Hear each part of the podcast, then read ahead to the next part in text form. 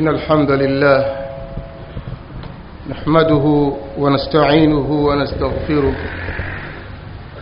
ونعوذ بالله من شرور أنفسنا ومن سيئات أعمالنا من يهده الله فلا مضل له ومن يضلل فلا هادي له وأشهد أن لا إله إلا الله وحده لا شريك له. وأشهد أن محمدا عبده ورسوله. يا أيها الذين آمنوا اتقوا الله حق تقاته ولا تموتن إلا وأنتم مسلمون. يا أيها الناس اتقوا ربكم الذي خلقكم من نفس واحدة وخلق منها زوجها وبث منهما رجالا كثيرا ونساء واتقوا الله الذي تساءلون به والأرحام إن الله كان عليكم رقيبا يا أيها الذين آمنوا اتقوا الله وقولوا قولا سديدا. يصلح لكم أعمالكم ويغفر لكم ذنوبكم.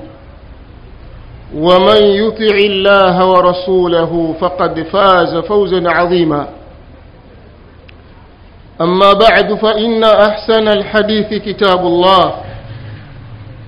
وخير الهدي هدي محمد صلى الله عليه وعلى آله وسلم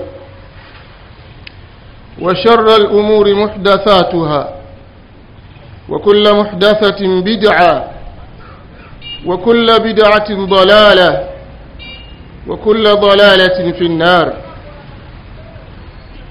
أيها الناس أوصيكم ونفسي بتقوى الله العظيم.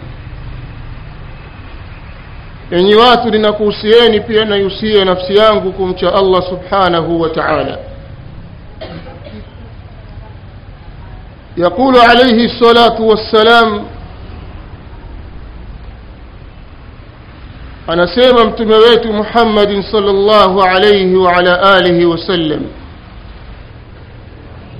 ina lislama badaa ghariba wasayaudu ghariban kama badaa فطوبى للغرباء. قيل من هم يا رسول الله؟ قال الذين يصلحون إذا فسد الناس. وفي رواية عند أحمد وغيره أناس صالحون قليل في أناس سوء كثير. من يعصيهم أكثر ممن يطيعهم. والحديث في الصحيحة لشيخ الألبان من حديث عبد الله بن مسعود رضي الله عنه.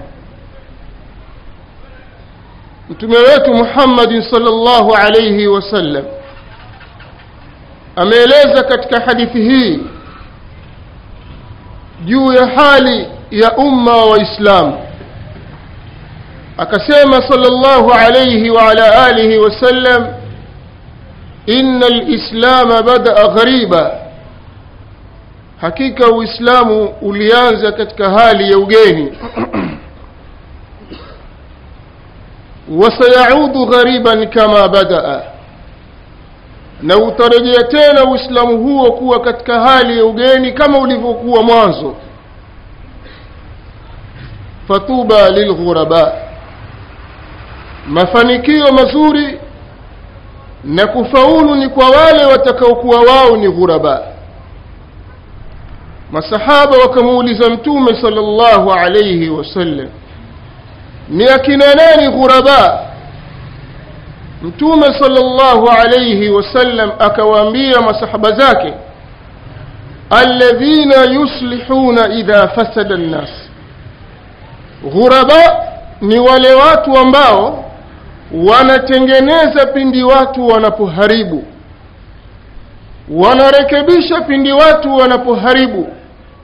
Hao ndiyo ghuraba.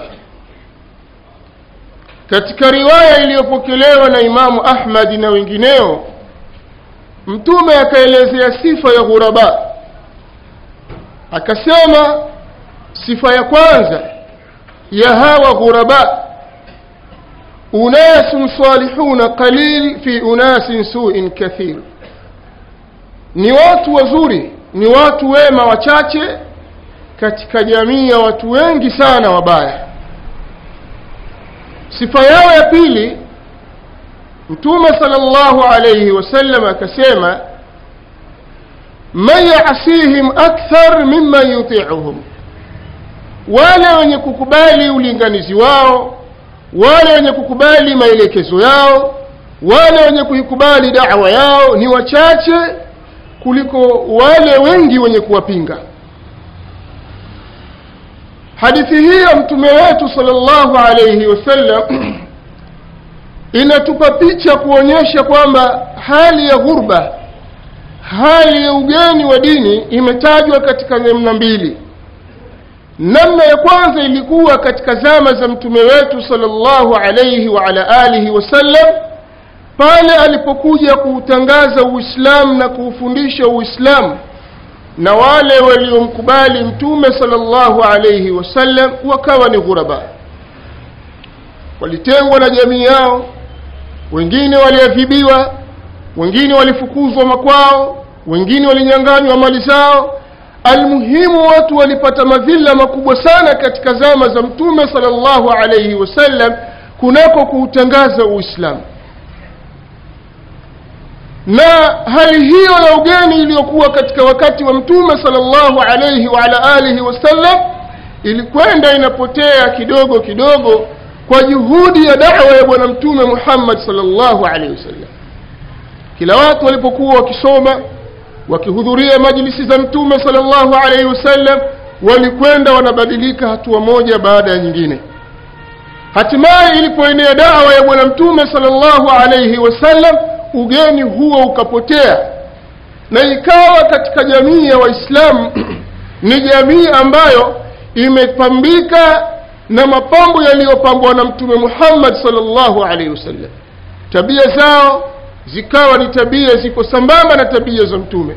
Itikadi zao mambo yao hata uislamu ukasimama na uislamu ukaongoza katika ulimwengu. Huu ni ugeni wa kwanza ulikwisha. Mtume sallallahu alayhi wa ala alihi wasallam katika hadithi hii akarudia tena akasema wasayaudu ghariban kama badaa na huo uislamu utarejea tena kuwa mgeni kama ulivyokuwa mwanzo ugeni huu wa pili mtume hakuuzungumza kama ugeni wa kwanza. Ugeni huu wa pili ukawekewa zawadi kuonyesha kwamba si mgeni mwepesi. Mtume akasema wasayaudu ghariban kama badaa fatuba lilghuraba. Na ugeni uislamu huu utarudia tena kuwa mgeni kama ulivyoanza. Na mafanikio mazuri na furaha na kufaulu ni kwa wale watakaokuwa ghuraba. Huu ni ugeni ambao tunaishi nao sisi leo katika zama zetu. Kama alivyosema alimamu lauzai rahimahullah alipokuwa akifasiri hadithi hii ya bwana mtume sallallahu alaihi wasallam akasema ama innahu ma yadhhabu lislam ama ni kwamba mfahamu sio kwamba uislamu utaondoka ولكن يذهب أهل السنة والجماعة. وتكاو عندك وتكاو قوة هوافو نوات وأهل السنة والجماعة. ونوات وما وتتمسك. نمفنديش وسهيه ونمتوب محمد صلى الله عليه وسلم. وتشكمان لإتكاد إلى لكونا يمتوب صلى الله عليه وسلم. وكفن عبادة ساو فيل ونفلكيز ونمتوب صلى الله عليه وسلم.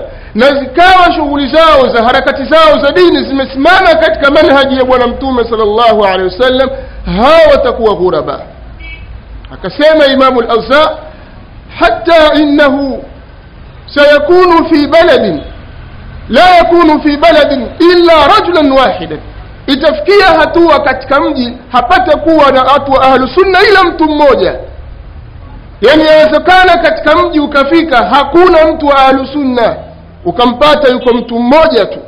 Unafikiri yule mtu atakuwa na hali ya namna gani katika kufuata dini ya allah subhanahu wa taala? Huu ugeni wa pili mtume salllahu alaihi waala alihi wasallam ameuwekea zawadi. Kutokamana kwamba ugeni huu utakuwa ni mgumu sana pale ambapo jamii ya watu hawa haitakuwa ni jamii ile ya watu waliokuwa kwa mtume muhammad salllah wa sallam wale walikuwa ni makafiri washirikina na mayahudi na manasara. Ama hawa walioko leo ni mashekhe ni waislamu ni masharifu ni mawalii lakinnahum ala ghaira dini nabii sal llahu alaihi wasallam. Lakini watu hawa hawapo katika dini ya bwana mtume muhammad sal llahu alehi wasallam. Wewe ukaja katika jamii ya hawa ambao ndiyo mashekhe na ndiyo mawalii na ndiyo masharifu na ndiyo viongozi ambao wako nje ya manhaji ya bwana mtume muhammad salllahu alehi wasallam wewe ukakaa katika manhaji ya bwana mtume vidole vitakavyokujia na maneno yatakayokujia na madhila yatakayokupata basi wewe umeahidiwa zawadi na mtume muhammad salllahu alaihi wasallam. Fatuba lilghuraba mafanikio mazuri ya kuipata pepo ya allah subhanahu wa taala ni kwa wale watakaokubali kuwa wao ni ghuraba masahaba wakamuuliza mtume salllahu alehi wasallam hawa ghuraba ni watu gani?